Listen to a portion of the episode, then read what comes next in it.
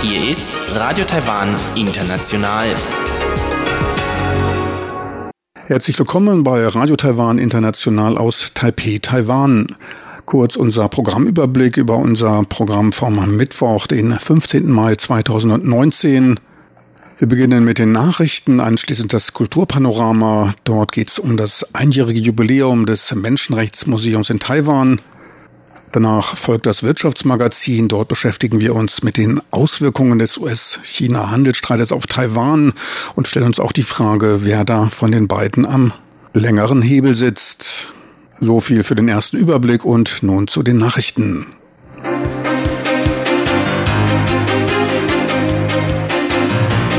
Hier ist Radio Taiwan International mit den Tagesnachrichten vom Mittwoch, den 15. Mai 2019. Die Schlagzeilen. Die Europäische Union ruft Taiwan zur Einstellung der Todesstrafe auf. Finanzminister hohe US-Zölle gegen als Made in China betrachtete Produkte. Und Präsidentin Tsai ruft die Auslands-Taiwaner zur Unterstützung auf globaler Ebene auf. Und nun die Meldungen im Einzelnen.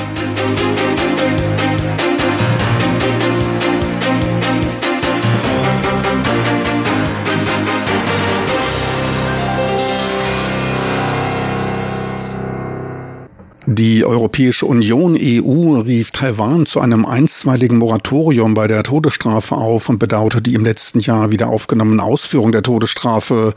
Die Aussagen erfolgten nach der zweiten gemeinsamen Menschenrechtskonferenz in Brüssel. Die im August letzten Jahres durchgeführte Exekution war die erste unter der Tsai-Regierung seit der Regierungsaufnahme im Mai 2016. Der diplomatische Dienst der EU sagte in einer anschließenden Stellungnahme, dass die EU und Taiwan gemeinsame demokratische Werte und den Respekt für die Menschenrechte und Rechtsstaatlichkeit teilten, die Todesstrafe aber weiterhin problematisch bleibe. Die EU vertrete die Ansicht, dass die Todesstrafe keinerlei abschreckenden Effekt habe und nicht rückgängig zu machen sei. Der Sprecher von Taiwans Außenministerium, Andrew Lee, bestätigte die gemeinsam geteilten Werte. Taiwan wolle ferner einen Plan zur Umsetzung der Menschenrechte für den Handelsbereich auflegen, bei dem die Europäische Union ihre Bereitschaft zur Unterstützung ausgedrückt habe. Taiwan wurde angeraten, die UN-Menschenrechtskonvention stärker in das Rechtssystem zu integrieren und einen Plan zur Umsetzung der Menschenrechte aufzubauen. Weiteres Thema der Gesprächsrunde war auch der in China nach einem Schauprozess wegen staatsumstürzlerischer Aktivitäten verurteilte Li Mingzhe, der sich online mit Bürgern Chinas über Demokratisierung austauschte.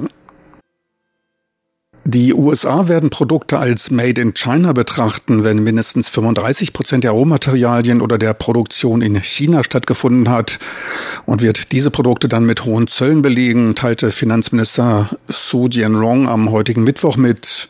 Er warnte vor Praktiken der Verschleierung des Ursprungsortes durch Umladen der Produkte in Drittländern, wie es gerade in Vietnam bei Rohstahl aus China der Fall war und nun von den USA mit hohen Zöllen belegt wird. Der Standort Taiwan müsse sauber bleiben, um keine Konfusion über die Lieferketten aufkommen zu lassen. Die Regierung werde in dieser Richtung ihre Untersuchungen fortführen.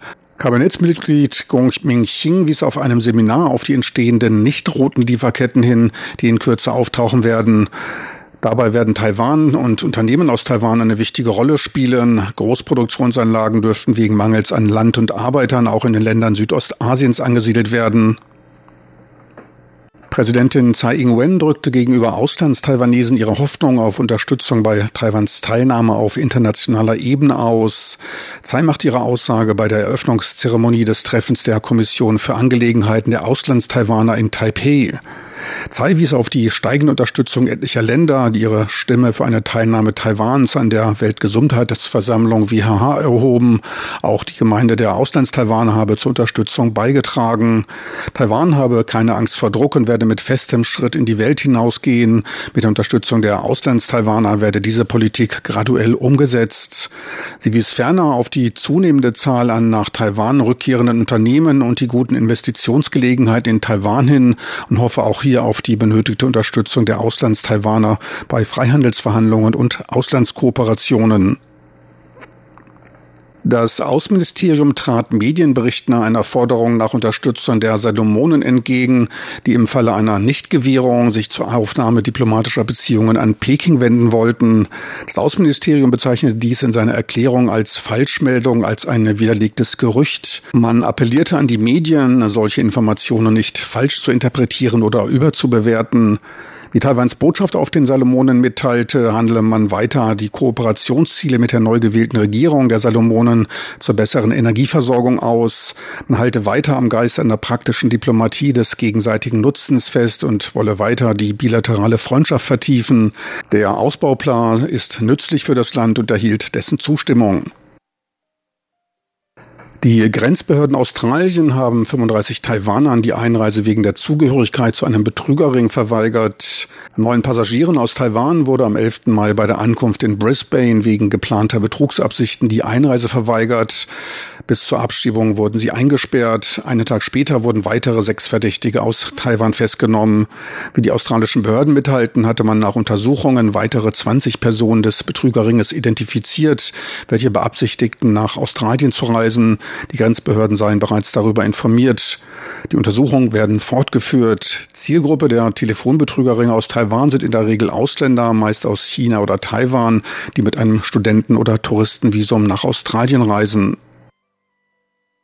Die Produktion von Elektrorollern lag mit 91.000 Fahrzeugen im Jahr 2018 fast doppelt so hoch wie 2017, teilte das Wirtschaftsministerium mit.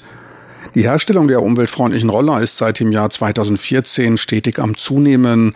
Damals wurden nur gut 5000 Roller produziert. Bis 2017 konnte die Produktion verzehnfacht werden. Ähnlich entwickeln sich die Zulassungszahlen. Mit 82.500 neu produzierten Rollern, die zugelassen wurden, stieg die Zahl der registrierten Elektroroller um 87 Prozent. Seit dem Jahr 2016 bietet Taiwans Regierung finanzielle Anreize zur Stilllegung herkömmlicher mit Verbrennungsmotoren ausgestatteter Roller. Mittlerweile ist jeder achte neu zugelassene Roller ein E-Modell. Die Gesamtzahl der für den Verkehrsbetrieb zugelassenen Roller beträgt knapp 14 Millionen. Dies entspricht einer Marktdurchdringung von 60 Prozent. Und nun zum Börsengeschehen. Nach zwei Verlusttagen erholten sich heute die Kurse an Taiwans Börse wegen einer technischen Reaktion an den US-Börsen. Angeführt wurde die Erholung vom Leitsektor Elektronik. Allerdings stellte die technische Hürde beim gleitenden 60-Tages-Durchschnitt von 10.621 Punkten eine hohe Barriere dar.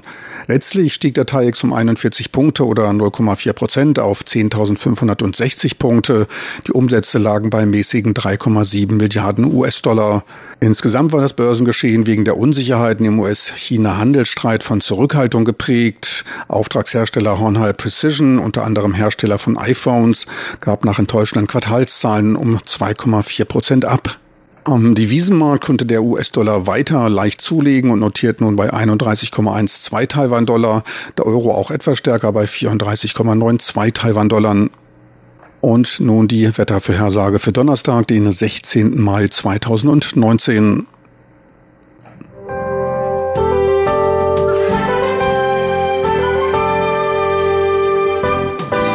Das Wetter.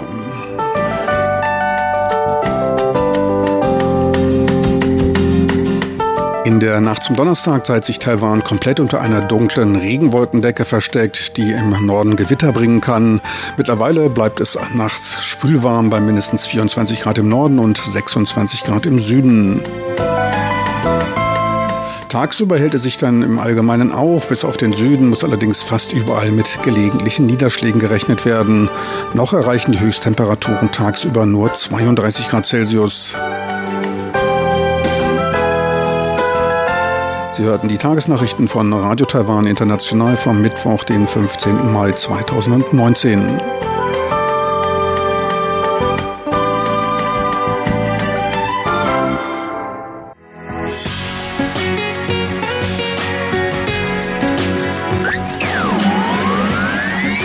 Radio Taiwan, international aus Taipeh.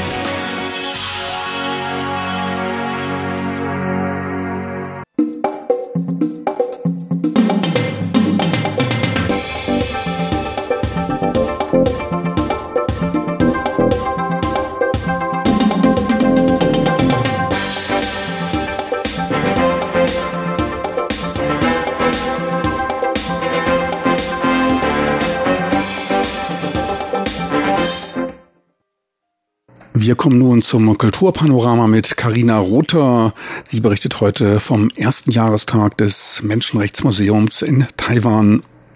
Kultur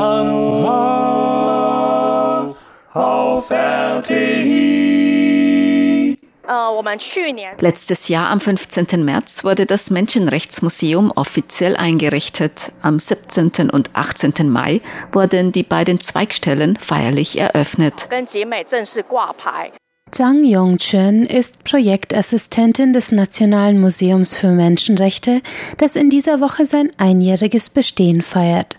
Von ihr erfahren wir heute über die Geschichte dieses Museums, das zu einem der wichtigsten Orte der Erinnerung und Aufarbeitung von Taiwans Diktaturvergangenheit geworden ist und zudem als Schnittstelle für politische Bildung und Demokratieaktivismus fungiert. Das Museum, das zwei Zweigstellen in Taiwan besitzt, existiert zwar erst seit Mai 2018, aber das Projekt nahm bereits vor vielen Jahren seinen Anfang. Das Museum wurde zwar erst vor einem Jahr eingerichtet, aber die Vorbereitungen laufen bereits seit vielen Jahren. Schon 1998 haben sich Parlamentsabgeordnete dafür eingesetzt, dass das Gefängnis auf Lüdau als Gedenkstätte bewahrt wird. Das heißt, schon damals fing man an, das Gelände herzurichten und Schritt für Schritt für die Öffentlichkeit zu öffnen. Dass das Gefängnis in Qingmei aufbereitet werden soll, hat das Präsidialamt 2002 entschieden. Seither wurde es schrittweise aufbereitet. Beide Gelände existieren also bereits seit über zehn Jahren als Gedenkstätten. Vor sechs Jahren wurden die beiden Gedenkparks dann dem Kulturministerium unterstellt. Und letztes Jahr wurden die Vorbereitungen beendet und das fertige Museum eröffnet. Das sind die beiden Standorte des Museums für Menschenrechte. Der Weiße Terror Gedächtnispark auf Lüdau und der Weiße Terror Gedächtnispark Jingmei. Lüdau, übersetzt die grüne Insel, ist eine kleine Insel vor der Ostküste Taidungs und Jingmei ist eine Nachbarschaft in Taipei. An diesen beiden Orten hat das Menschenrechtsmuseum seine Zweigstellen eingerichtet, auf dem Gelände von zwei ehemaligen Gefängnissen. Diese dienten während der Zeit des Kriegsrechts auf Taiwan 1949 bis 1987 als Gefängnisse von politischen Gefangenen. Heute wird dort der Zeit des sogenannten Weißen Terrors, der politischen Unterdrückung und Verfolgung unter dem autoritären Regime Chiang Kai-sheks gedacht. Der Lüdau Gedenkpark ist der ersten Generation von politischen Gefangenen gewidmet, die in den 1950er Jahren alle nach Lüdau gebracht wurden. Das Gefängnis in Lüdau hat eine lange Geschichte. Es diente schon während der japanischen Kolonialzeit als Gefangenenlager für Verbrecher, die die öffentliche Ordnung gefährdeten. Nach der Ankunft der Kuomintang-Regierung wurde es dann zu einem Gefängnis speziell für politische Gefangene. Sie waren am Anfang im Umerziehungslager Neues Leben inhaftiert. 1970 baute man dann die Gefängnisanlage Villa Oase. Das Gefängnis wurde erst mit dem Ende des Kriegsrechts vollständig geschlossen. Deswegen ist die Geschichte des Gefängnisses auf Lüdau besonders lang. Wenn man die Anlage auf der Insel heute besucht, dann findet man einen weitläufigen Museumspark vor, der das Leben der Insassen über die 40 Jahre seines Betriebs hinweg dokumentiert. Stockwerk um Stockwerk mit originalen Gefängniszellen zeigen den extrem reduzierten, engen Lebensraum der politischen Gefangenen, Modelle der Anlage zeigen, wo die Gefangenen Zwangsarbeit geleistet haben, wo ihre politischen Rektifizierungskurse stattfanden und wo sie Sport machen konnten. Ausstellungsräume und Illustrationen dokumentieren einzelne Fälle von Gefangenen sowie den Entstehungsweg des Menschenrechtsmuseums.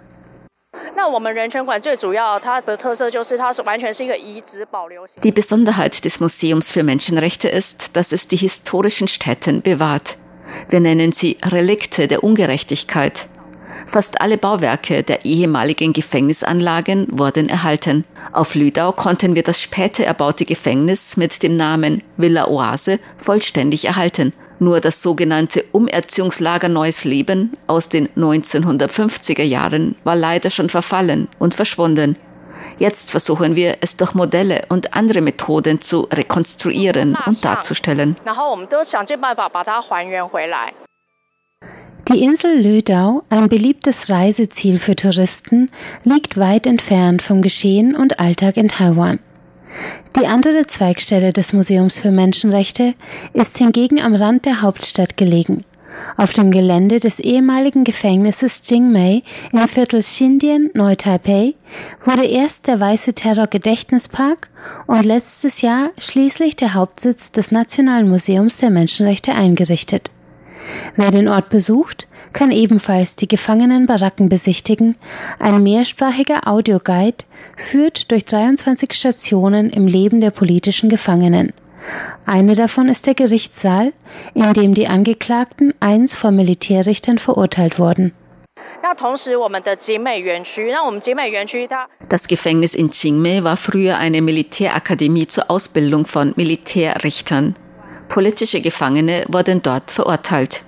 1968 wurde das Gelände dann von einer Schule zu einem Gefängnis umfunktioniert. Die Gefangenen, die bisher im Gefängnis in der Qingdao East Road Nummer 3 untergebracht waren, wurden alle nach Qingmei übergesiedelt, weil das alte Grundstück verkauft worden war. Die Besonderheit des Geländes in Qingmei ist, dass es dort nicht nur ein Gefängnis gab, sondern auch ein Militärgericht, das erste Gericht. Im ersten Gericht haben viele berühmte Prozesse stattgefunden, zum Beispiel der Prozess nach dem Formosa-Vorfall. Der Formosa-Vorfall war eine Demonstration von politischen Aktivisten im Jahr 1979 in Kaohsiung, die den ersten Tag der Menschenrechte in Taiwan abhielten, zu einer Zeit, als noch jede Opposition verboten war. Die Formosa 8 und weitere circa 30 Organisatoren der Demonstration wurden einige Monate später in einem öffentlichen Prozess verurteilt, die acht Hauptangeklagten zu Strafen zwischen zwölf Jahren und lebenslanger Haft. Unter ihnen war auch Annette Lü, die spätere DPP-Abgeordnete, die 2000 bis 2008 als Vizepräsidentin unter Chen Shui-bian diente. Viele andere der nach dem Formosa-Vorfall verurteilten Aktivisten wurden in den 1990er Jahren zu Oppositionspolitikern der ersten Stunde. Annette Lü und andere Abgeordnete setzten sich früh für die Erhaltung der Gefängnisanlagen als Gedenkstätten ein. Diesen Bestrebungen ist es zu verdanken, dass es heute das Museum der Menschenrechte in Taiwan gibt. Auf dem weitläufigen Gelände in Jingmei findet sich auch eine lange Reihe mit schwarzen Marmorplatten. Auf ihnen eingraviert die Namen von Taiwans politischen Opfern. Über 7700 sind es, und das sind nur die durch historische Akten verifizierten Fälle. Die Dunkelziffer liegt weit höher. In der Ecke jedes Steins mit Namen steht die Haftdauer. Rote Zahlen markieren das Todesjahr, wenn die Person im Gefängnis umkam. Verurteilt wurden hier unter dem 1949 ausgerufenen Kriegsrecht von Arbeitern über Studentinnen bis hin zu Intellektuellen all diejenigen, denen man Unterwanderung der Staatssicherheit, Rebellion oder Spionage vorwarf. Oftmals reichte das Besitzen eines Flugblattes oder eine kritische Aussage zur falschen Zeit am falschen Ort für die Anklage wobei Haftstrafen von neun oder zehn Jahren als milde galten und selbst lebenslang erleichtert aufgenommen wurde, weil die Verhängung der Todesstrafe an der Tagesordnung stand.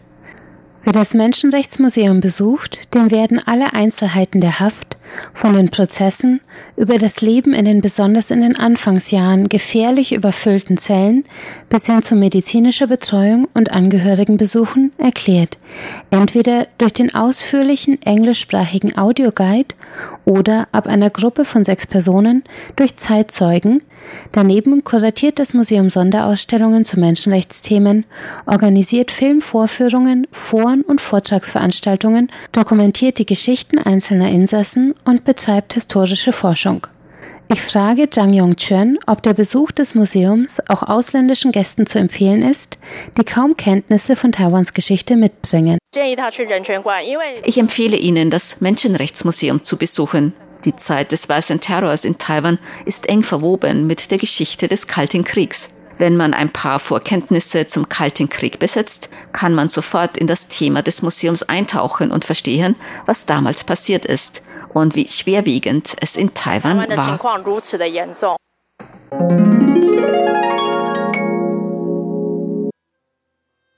Bei uns geht's nun weiter mit dem Wirtschaftsmagazin und mir Frank Pewitz.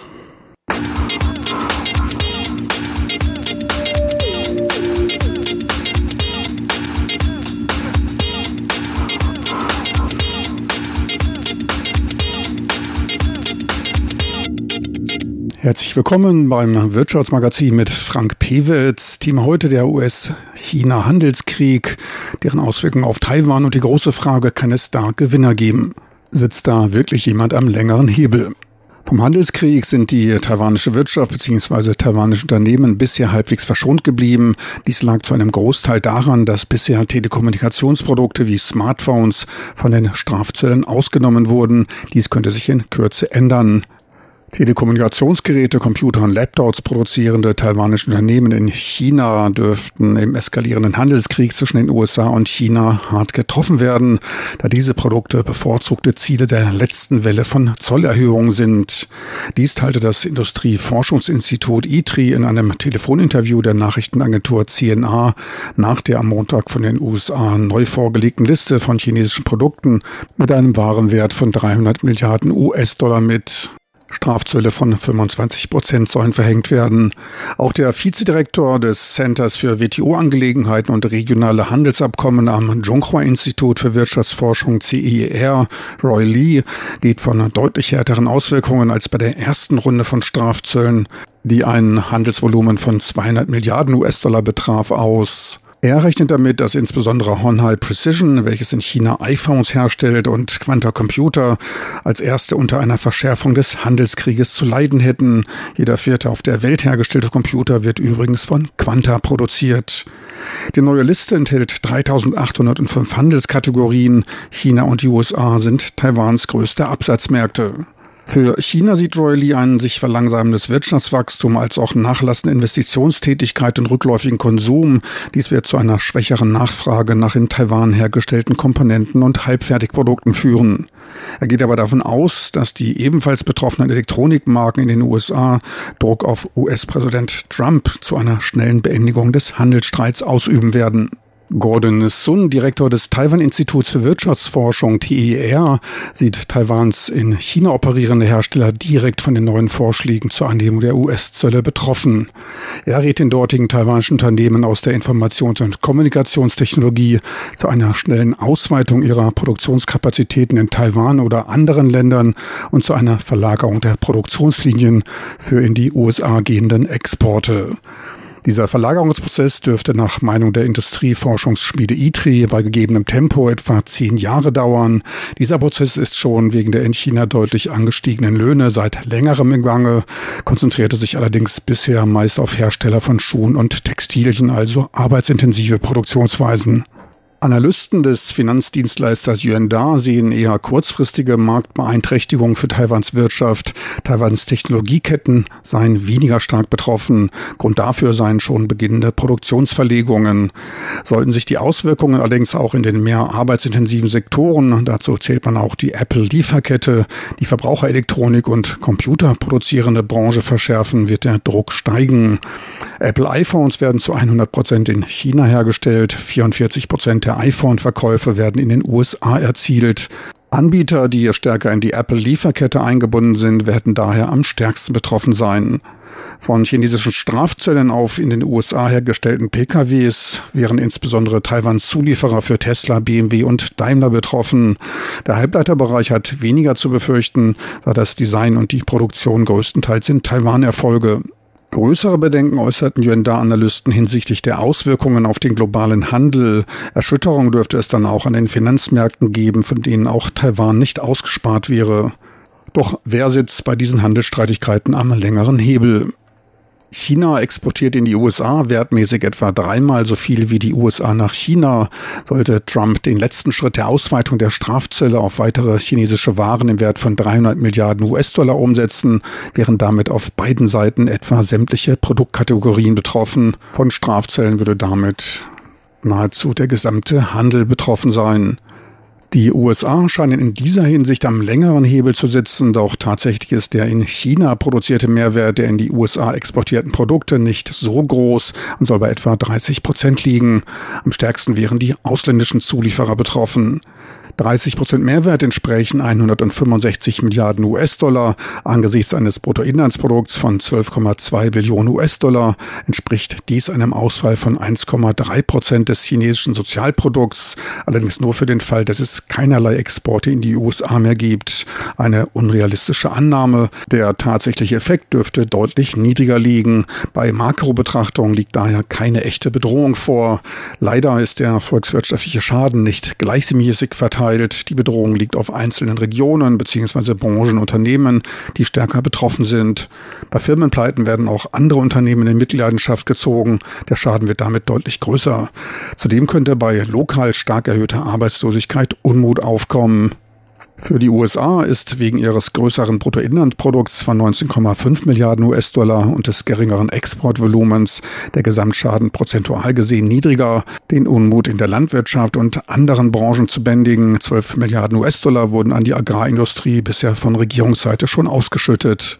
Zwar frohlockt Trump über die erhöhten Mehreinnahmen in der Staatskasse durch erhöhte Zölle, die werden aber von den Importeuren, meistens Amerikaner, gezahlt der USA geredet. Das Reich der Mitte hält immerhin US-Staatsanleihen in Höhe von gut 1,1 Billionen US-Dollar. Was würde passieren, wenn China droht, diese zu verkaufen? Natürlich würde dies zu Erschütterungen an den Finanzmärkten führen, doch wäre dies erfolgreich. Verkauft man US-Anleihen schrittweise, fallen die Kurse von Anleihen, was damit zu einer steigenden Verzinsung und einem Anstieg des Wechselkurses des chinesischen Yuan führt. Chinas Exporte würden damit teurer, zudem würden auch die noch von China gehaltenen US-Anleihen an Wert verlieren, ein Schuss ins eigene Bein. Für die USA würden die Zinsen steigen, was die gesamtwirtschaftliche Aktivität abschwächt. Ein Zehntelprozent Einbuße beim Bruttoinlandsprodukt, das spreche immerhin knapp 20 Milliarden US-Dollar. Ein sofortiger Verkauf aller US-Anleihen ist nicht zu erwarten. Dies würde wohl ein weltweites Börsenbeben auslösen. Zudem verfügt China dann über keinerlei Devisen mehr und wäre stärker Wechselkursschwankungen ausgesetzt. Die könnten auch von außen auferlegt werden. Ein weiterer Aspekt, 1,1 Billionen US-Dollar an US-Fonds, klingen zwar viel, entsprechen aber nur gut 5 Prozent der US-Staatsverschuldung. Zudem ist der US-Dollar eine internationale Währung. Sollte die USA die Notenpresse antreiben, würde dies zu einer weiteren Abwertung des US-Dollars führen, schlecht für Chinas Exporteure und für die US-Konsumenten. Eher zu erwarten ist daher eine Abwertung des chinesischen Yuan, wie es schon kurz nach dem Aufflammen des Handelsstreits im letzten Jahr zu verzeichnen war. Damals reichte es nahezu aus, die erste Runde der US-Zollanhebung von 10 Prozent auszugleichen. Der Rest wurde durch eine gesunkene Gewinnmarge der chinesischen Unternehmen gedeckt. Die zweite Runde der Anhebung der Zollsätze auf 25 Prozent ist nicht mehr zu verstecken und führt zu steigenden Preisen und sinkender Nachfrage in den USA. Kaum ein Zufall, dass seit gut einer Woche auch wieder der Wert des US-Dollars gegenüber dem chinesischen Yen steigt, etwa um zwei Prozent.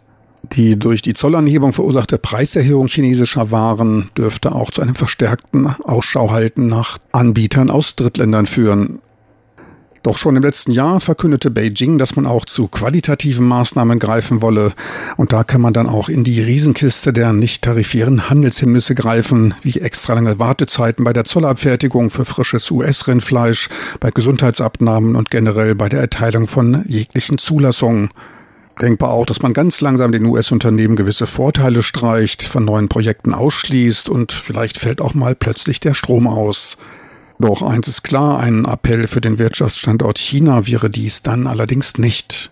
Es wird ziemlich deutlich dabei, Gewinner wird es bei dem Handelsstreit nicht geben.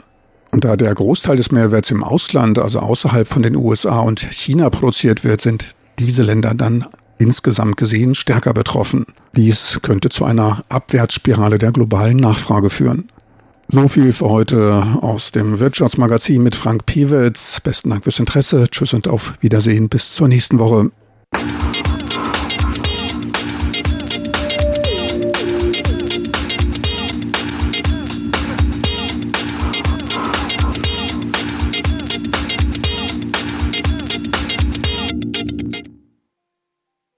Ja, meine lieben Zuhörer, so viel für heute vom Wirtschaftsmagazin, so viel auch für heute von Radio Taiwan International.